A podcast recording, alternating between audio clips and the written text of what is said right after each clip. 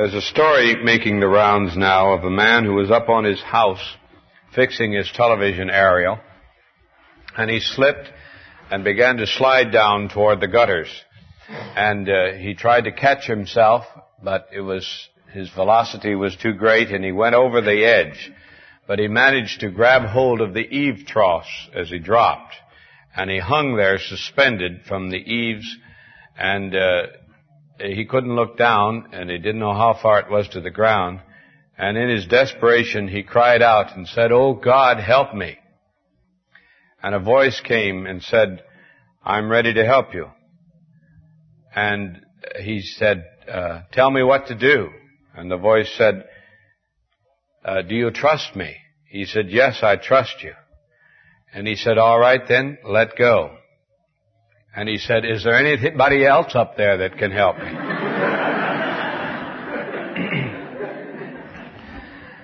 I think that story accurately reflects the problem that is faced so many times through the scriptures, the problem of men who will not believe, who will not believe God. Just because of circumstances, we refuse to put our faith and trust in a God who has revealed himself to us as perfectly adequate and perfectly trustworthy and perfectly faithful. Now that's essentially the story of the book of Ezekiel. The French philosopher Montaigne, uh, writing quite apart from Christian revelation, said, Every man carries within himself the history of the world.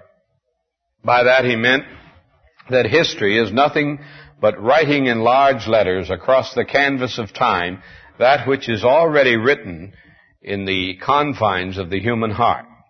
The history of the world is nothing but the expansion of any individual life. And it's that story that Ezekiel portrays. Uh, the story of, of a nation. Uh, a nation, in this case, in captivity. But Ezekiel traces the causes of that captivity and why it's in the troubled place that it is. So that this is the story of the nation Israel. And as such, it's a story of a man as well. And because it's a story of a man, it's the story of mankind, of the whole world. And therefore, these Old Testament books, uh, built along this principle, have extreme value for us because what is happening to the nation that's recorded there is exactly what's happening to us. And if we look carefully, we can see our circumstances and problems exemplified in the problems and circumstances set forth in these books. Now, as you perhaps remember, Ezekiel was a captive in the land of Babylon. He had been carried away by Nebuchadnezzar when the uh, when the land of Judah, the nation of Judah, was taken captive, as described by Jeremiah in his great prophecy that we looked at before. So that Ezekiel is the first prophet of the captivity. There were two prophets in the captivity, Ezekiel and Daniel. Ezekiel was uh, a, a uh, an older man than Daniel and prophesied through the, through the first 20 or 25 years of that 70 year period when Israel was a captive in the nation Babylon. And the, the story of this book is that of tracing the whole story of the human race and the human problems. And that's why the book begins with a tremendous vision of God. Because all life starts there. God is the greatest fact in existence, in, in history. If you're going to think about anything, you have to start somewhere. That's why the alphabet begins with A. It could just as well start with Z or P or any other letter, but it's been chosen to start with A. And anyone who wants to give the alphabet always starts with A. And anyone who wants to think logically about life must always begin with God. That's where the Bible begins. In the beginning, God created the heavens and the earth. And this book of Ezekiel begins with a mystic and marvelous vision of God. and the, the glory of this prophet Ezekiel was that he saw God more clearly than any of the other prophets. If you want to have your heart uh, set on fire by the revelation of the being and the character and the glory of God, read Ezekiel. He's the great prophet that saw the presence of God. These visions, by the way, are very interesting. Uh, the first, the, the book opens dramatically by this vision that Ezekiel saw as he was a captive by the side of the river Chebar in the land of Babylon. And he says, I looked and behold a stormy wind came out of the north and a great cloud with brightness round about it. And in the midst, uh, and fire flashing forth continually, and in the midst of the fire, as it were, gleaming bronze. Well, that's a dramatic enough sight to arrest anyone's attention, isn't it? And uh, from the midst of it, he says, there came the likeness of four living creatures. And he describes these creatures to us. Each had four faces. The face of a man, of an eagle, of an ox, and of a, uh, um, lion. And these four faces turned in every direction, faced every way. And uh, after he saw the four living creatures, he saw uh, certain wheels. This has given rise, you know, to the uh, the Negro spiritual. Ezekiel saw a wheel way in the middle of the air. Big wheel ran by faith, and the little wheel ran by the grace of God. A wheel in a wheel, way in the middle of the air. And Ezekiel saw these wheels and they were turning one wheel within the other. And uh, as he watched, he also saw a firmament above that, shining in splendor. And above the firmament, as he lifted his eyes higher, he saw a throne. And on the throne, a man. Now, if you've read the book of Revelation, you'll recognize some great similarities here to what John saw. John also saw four living creatures. He too saw a throne. And on the throne, a man. And he too saw these uh, flashing fire and these strange things that Ezekiel saw. This then is a revelation of the greatness and the majesty and the adequacy of God, told out in this symbolic form. Now all of this we can't interpret because there's mystery about the person of God. But what Ezekiel sees by and large is the power and the majesty and the ability of God. Uh, it's interesting that the four living creatures, uh, setting forth the character of God, are always described as having the face of a of a lion, of a man, of an ox, and an eagle. And these things, throughout all of uh, history, have been associated as symbolic representations of the same thing. A lion is always a picture of sovereignty, of supremacy, the king of the beasts. A man is the picture of intelligence, of understanding. A, uh, an ox is always the symbol of servitude, of sacrifice, while an eagle is the symbol of, of, of power and deity, of, of lifting up above, uh, mounting up above all things uh, especially relating to uh, the symbols of deity.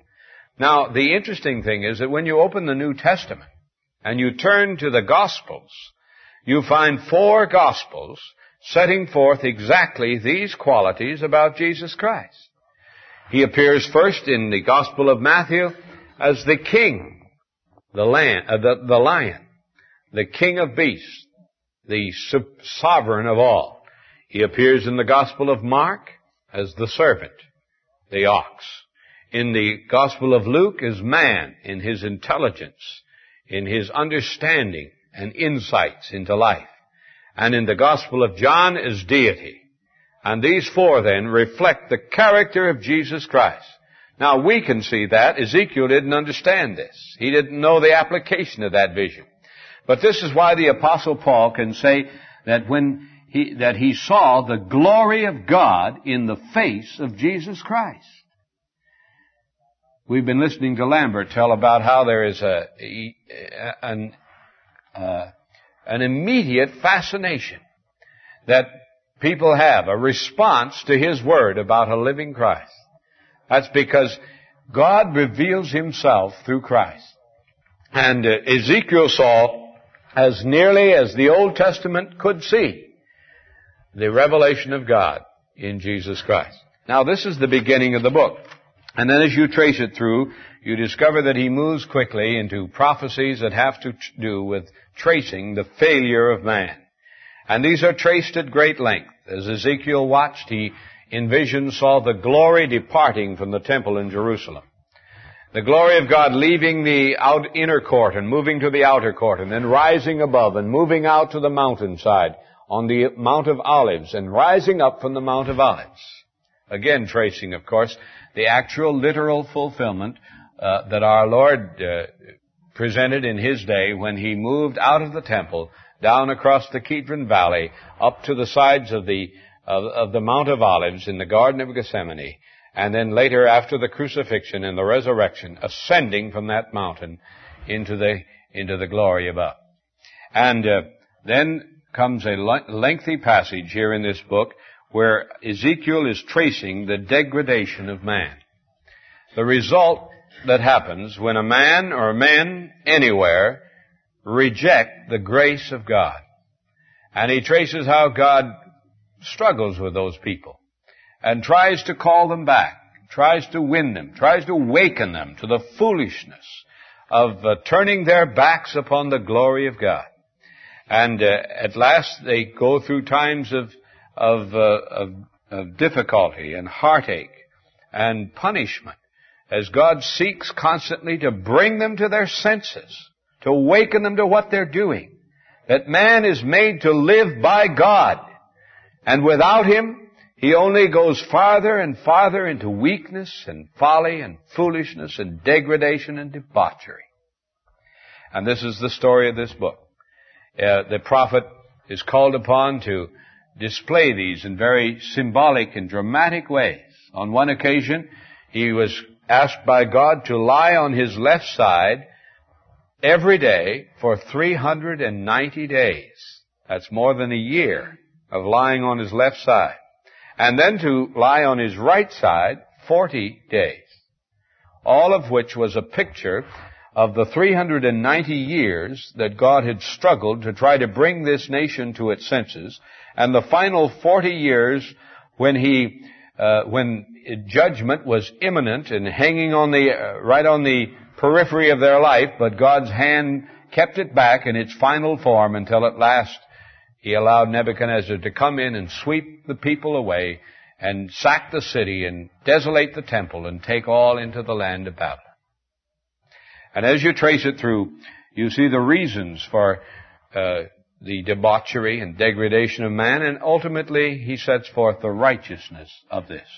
The fact that, uh, that man chooses to forget the greatest secret of his life.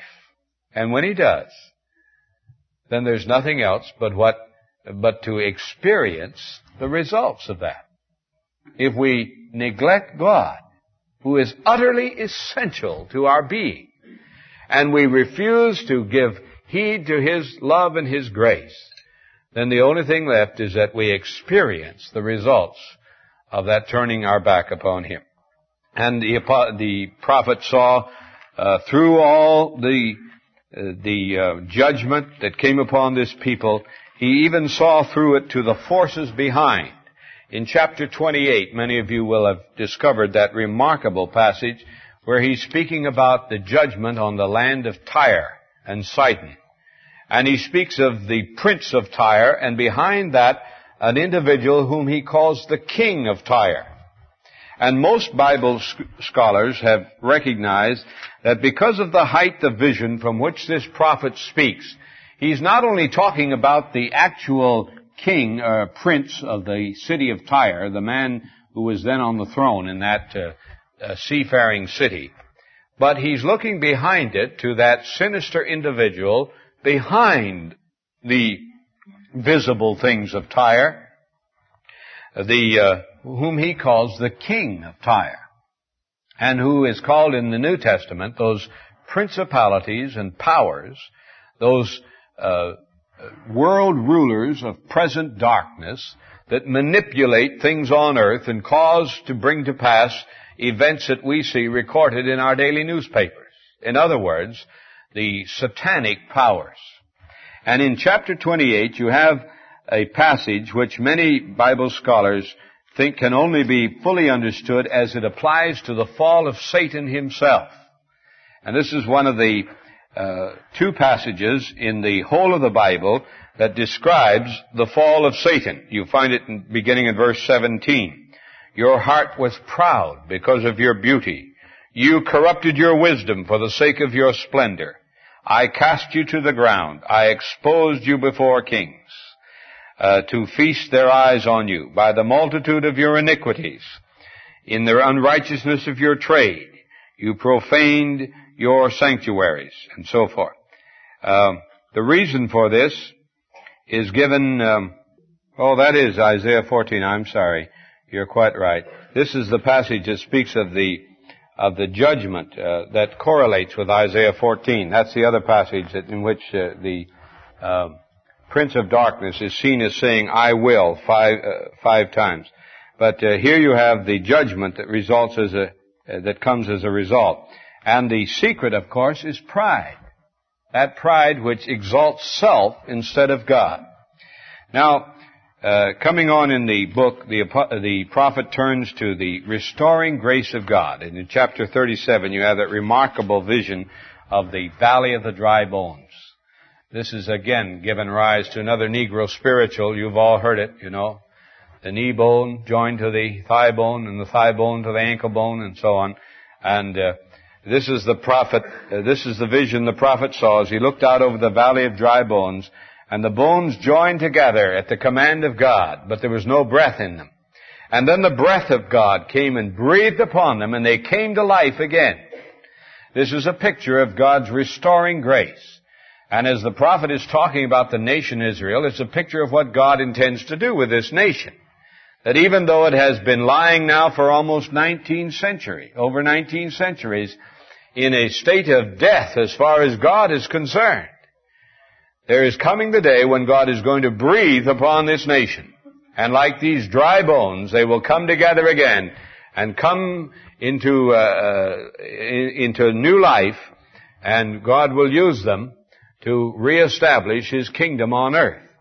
And in verse, chapters 38 and 39, you have a description of a prophecy which the prophet saw in the far distant future of the last attack upon Israel and how that the enemies that attack Israel in those days, whom many Bible scholars feel to be identified with Russia and the powers of the north coming down upon the land, will be met by by heavenly forces that will judge them upon the mountains of Israel, and these enemies will find their burial ground in Israel. And then begins chapter 40, where you have the introduction of the restoration of the millennial temple, the building again of the temple. And in this great vision, the prophet is taken through and shown the temple in, in very precise detail. And he sees the Holy of Holies again and the glory of God returning to it, establishing itself in the, as the Shekinah in the glory, in the Holy of Holies uh, once more. And it closes with a wonderful passage in chapter 47 of the vision he has of the throne of God. And underneath from the throne comes the river of God sweeping out uh, through the temple and out into the eastern side and down uh, across the land and into the Dead Sea, healing the waters of the Dead Sea. And uh, it's a marvelous picture of the of the of the Spirit of God in the day of the millennial kingdom. Now that's the literal interpretation of this. It's a prophecy of the restoration of Israel. But that's not the whole, that does not exhaust the meaning of this book by any means. If we read this only as referring to that, we'll miss much of the value and, and all of the beauty of this book. For all of this story, you see, can be applied to you as an individual. What God does in a large scale across the history of the world, He's ready to do in a small scale right in your life. As He is ready to call back out of death and to give life to any man who turns to him in the midst of degradation and weakness, uh, as he was ready to do that with Israel in this picture in chapter uh, 37. So he's ready to do with an individual. And you have a beautiful picture of the, of the saving grace of Jesus Christ, making us alive in Him, calling us back into manhood and womanhood, into the glory of what God intended for us. And there's also then follows that the picture of, of the enemies that we face and how God uh, uh, destroys them one by one as by faith we walk before Him. And it issues at last in this wonderful picture of the restored temple in man. Now what is the temple in man? Paul in the New Testament speaks of us as the temple of the living God. Where is that? What is it in us that is the temple in which God dwells? We've been studying in our class that before the service at five o'clock is what that is. It's the human spirit. Our spirit was made to be a holy of holies in which the living God dwells. And the secret then of a, of a full human experience, as Lambert Dolphin has been describing, an exciting life, a life of continuing significance and meaning, is a life in which the resources of the Spirit are discovered. And this is beautifully portrayed for us in this picture in the 47th chapter of Ezekiel. I want to close with this because I think this highlights the whole thrust of this book. Let me read it to you, just uh, a bit of it. Uh, chapter 47. Then he brought me back to the door of the temple. An angel is conducting him here. And behold, water was issuing from below the threshold of the temple toward the east, for the temple faced east. And the water was flowing down from below the south end of the threshold of the temple, south of the altar. Then he brought me out by way of the north gate, and he led me round on the outside to the outer gate that faces toward the east, and the water was coming out on the south side. And going on eastward with a line in his hand, the man measured a thousand cubits, and then led me through the water, and it was ankle deep. Again he measured a thousand, and led me through the water, and it was knee deep. Again he measured a thousand and led me through the water and it was up to the loins. Again he measured a thousand and it was a river that I could not pass through. For the water had risen, it was deep enough to swim in. A river that could not be passed through. And he said to me, Son of man, have you seen this? Then he led me back along the bank of the river, and as I went back, I saw upon the bank of the river very many trees on the one side and on the other. And he said to me, this water flows toward the eastern region and goes down into the Arabah. And when it enters the stagnant waters of the sea, the water will become fresh. And wherever the river goes, every living creature which swarms will live. And there will be very many fish, for this water goes there that the waters of the sea may become fresh. So everything will live where the river goes. Does that remind you of anything? Do you read in that and hear in that our Lord's words recorded in John 7 when he stood at the temple and he said, on the last day of the feast, he said, If any man thirst, let him come unto me and drink. Out of his innermost being will flow rivers of living water. This spake he of the Spirit, which they that believed on him should receive. These are the resources of the Christian life. And you notice what they are. Just quickly run through these. First of all, there's the, there's the essence of the river's force here. Look at the source of it. Where does it come from? He says, I thought, saw a throne, and issuing out from under the throne came the river. The waters of the Spirit come from the very throne of God, from the supremacy of authority the highest point in the universe, uh, the place where our Lord Jesus received the promised gift of the Spirit on the day of Pentecost. They come from a throne. And as the prophet watched, he saw that it took its way down by the altar. Look at the course of this river. It comes by the altar, the place of sacrifice. And one of the great things that we have to learn as Christians is that we can never drink of the river of the Spirit unless we're willing to do so by means of the cross of Calvary. It's only as we are willing to accept the judgment of death upon the flesh, the natural man, and his abilities, and his uh, ambitions, and his desires, that we can drink of the river of the Spirit of God. And then notice the, the force of this river. Just a thousand cubits away from the start of it, it's a great flood, deeper than a man can walk in. Already enough to swim in. And yet there's no river adding to it. There's no, no tributary streams coming in. It's a great, gushing, mighty torrent of life just pouring right through the center of life and coming out from the throne of God. And as you know, as you read this, notice the experience of the prophet. He's led into this step by step. And three times you have this phrase, and he led me through, and he led me through, and he led me through. Have you ever had that experience? God leading you through? The first step is to the place where the waters are ankle deep. That's a picture, isn't it?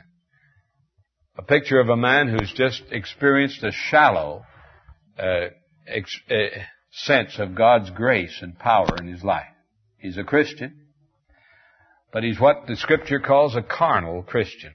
Still filled with bickerings and fightings and inner turmoils. He's never learned anything of peace. He's disobedient. He's fighting against God's grace every time he turns around. There's carnality and strife and jealousy and ambition and all these ugly things manifest in his life. Just ankle deep. A lot of people stay right there. But the prophet says, He led me through. And He led me through until uh, a thousand cubits and it was knee deep. The waters got hold of his knees. Have the waters got there with you yet? Have you begun to hunger and thirst and to pray and to seek the face of God? Here's a man who's not satisfied anymore with just being born again. He's hungering after something. He's on his knees. He's ready, crying out to God, yearning for more. And he led me through, he says, and the waters had come to the loins, up to the loins, beginning to possess him. There's less of him now, more of the grace of God, you see come to the place now where he's begun to grasp something of the power of God, because the loins are always the symbol of power. The fact that it's not by might nor by power, but by my spirit, says the Lord, that the Christian life is lived. It's not my eager desire to do something for God and my consecrated zeal to follow it through. It's my quiet dependence upon an indwelling spirit. That's the secret. And then he goes on one step further and he says, He led me on and the water had risen and it was become a river to swim in. Here's someone who's utterly committed. He's over his head. He's out there where he just swept along in the current of God's grace. I think we had a vivid description of that a little while ago as Mr. Dolphin was telling us of how he is constantly expecting God to use him just swept along by the great river. And what is the effect of this river? As the prophet is led back along the banks, he says, I saw trees on either side of it, fruitfulness. The barrenness of the land had been healed. The river was fertile, and everywhere the river went, things began to live. Have you learned this yet? You see, all of this is written for us. John sees this same river at the close of the book of Revelation. He saw, he says, I saw a river, pure and clear as crystal, coming out from the throne of God, sweeping right through the center of the city. That's right in the middle of life. Have you found the river of the Spirit yet for you? You see, it's as we learn these mighty truths that Christian, the Christian life begins to make sense. Until then, it's nothing but a plodding, dogged, difficult path, a struggle to try to keep things straight. But when we begin to experience the mighty gushing torrent of the rivers of living water, that is the flow of the Spirit of God right through the center of life, everything begins to live. Things come alive. And life begins to take on significance and fullness and meaning for us. And, and the prophet saw this, and this closes, he closes this beautiful passage. One of the greatest things I've ever read, I think, is this description of the temple, which, by the way, may ultimately be a picture of the resurrection body, which is the new temple for man. But look at the last verse of the, of the prophecy. He says, the circumference of the city shall be 18,000 cubits. Vast, unlimited, a great city. And the name of the city henceforth shall be, the Lord is there. That's what they call it. The, the disciples were first called Christians in Antioch. They didn't call themselves Christians. They were called Christians. Christian means Christ one. One who belongs to Christ. And as these people in Antioch looked at these peculiar people, they called them Christ ones because the Lord was there. Let's bow in prayer. Our Father, I we pray that this may be our experience, that we may see this mighty flow of the river of God in our lives, and understanding its, its power and its grace and its depth, commit ourselves to this, so that there may be healing in our lives, and fertility, and, and, and escape from barrenness and weakness.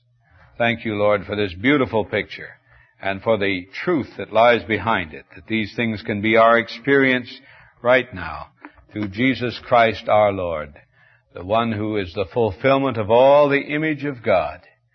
And as we look at Him, we are changed from glory to glory, even unto the same image. We thank you for these mighty things, and may they be true in our experience as well as our faith. In Christ's name, Amen.